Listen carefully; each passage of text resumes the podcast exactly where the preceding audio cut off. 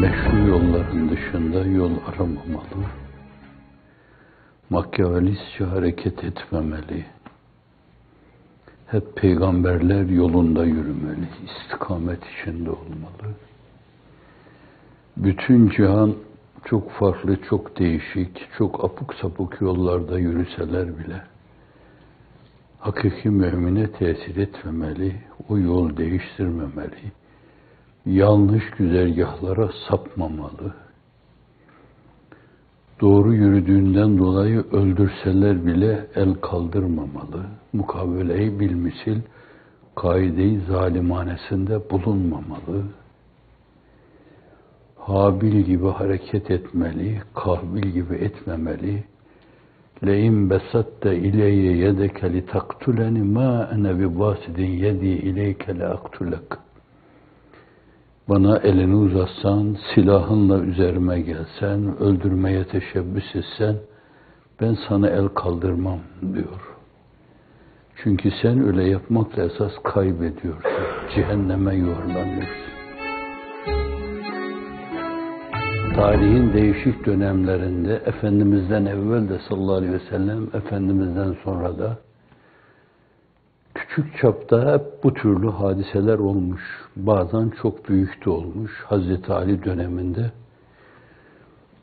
efendim Harurilerin hareketi, haricilerin hareketi, Emevilerin ona karşı çıkması, bütün bu hadiseler karşısında Hazreti Ali Efendimiz asla istikametten ayrılmamıştır. Başka bir vesileyle arz etmiştim. Ona demişler ki Haruriler falan yerde bir temerküz, bir tahaşşüd içindeler. Size hücum edecekler. Onlar size hücum etmeden yerleri şu, şu yol, şu yöntemle hareket ederseniz tepelerine binersiniz onlar. Ne malum demiş koca imam bize hücum edecekleri. Ebu Hanife fetvasını Hazreti Ali Efendimizin bu beyanına bina ediyor. Size saldırıları, taarruzları kati olmadıktan sonra mukabelede bulunulmaz. Malınıza, canınıza kastetme ihtimali bile olsa.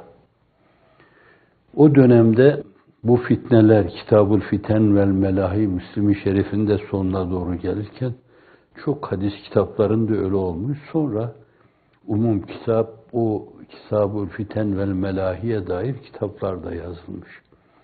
Ahir zamanda zuhur edecek şeyler, Efendimiz ahir zaman peygamber olması itibariyle ta o dönemden başlamış. İşte günümüz böyle bir gün. Bir gün bu biraz evvel bahsettiğim en şeni, en deni işlere teşebbüs etseler bile siz sizin karakterinizin gereğini yapacak mukabeleyi bilmisil kaide-i zalimanesinde bulunmayacaksınız. Sabrederseniz aktif sabır. Bu sizin için daha hayırlıdır. Bu yolu, bu yöntemi seçin, intihab edin. Katiyen gerçek insan olma tavır ve davranışlarınızdan fedakarlıkta bulunmayın. Seyyidina Hazreti Hüseyin'in Kerbela'da, Revan Nehri kenarında 30-40 tane insan, silahsız insan, onları şehit etmeye varmaya kadar paranoya yaşayan insanlar gibi ne olur ne olmaz diye onu zehirliyorlar. Bugün vazgeçti ama yarın yine bir etraf toplayabilir, bir şey yapabilir falan diye zehirliyorlar. Öbürünü de Kerbela'da 40 tane insanla gidiyor ama Irak'a gittiği zaman ne olur ne olmaz. Etrafına insan toplayabilir, üzerimize gelebilir. En iyisi mi? O efendim muhtemel bize saldırmadan evvel bizim onun kellesini almamız lazım mülazası. O dönemde cereyan eden o hadiseler bize bir tembihti arkadan gelenlere. Siyer sayfalarında, paragraflarında bir tembihti. Dikkat edin bunlar. Bu beşer, beşeriyetini koruduğu sürece genlerinde var onun bir yönüyle. Her zaman aynı şeylerle karşı karşıya kalabilirsiniz. İşte bu türlü şeylerle karşı karşıya kaldığınız zaman bence yapmanız gerekli olan Efendimiz sallallahu aleyhi ve sellemin o tavsiyesine uymaktır. Bu peygamber yoludur yani. El alem senin üzerine geliyor. Sen bir tebessümle onu yumuşatmaya bak. Biraz evvel arz ettim Hazreti Mesih gibi davranarak onu yumuşatmaya bak. Çünkü bir taraf fitneyi temsil ediyorsa, öbür tarafta temsil ederse fitneyi, fitne müzaaf hale gelir, katlanır. Şayet bunda temadi edilirse mükap hale gelir. Bu tabir Ziya Gökalp'a ait.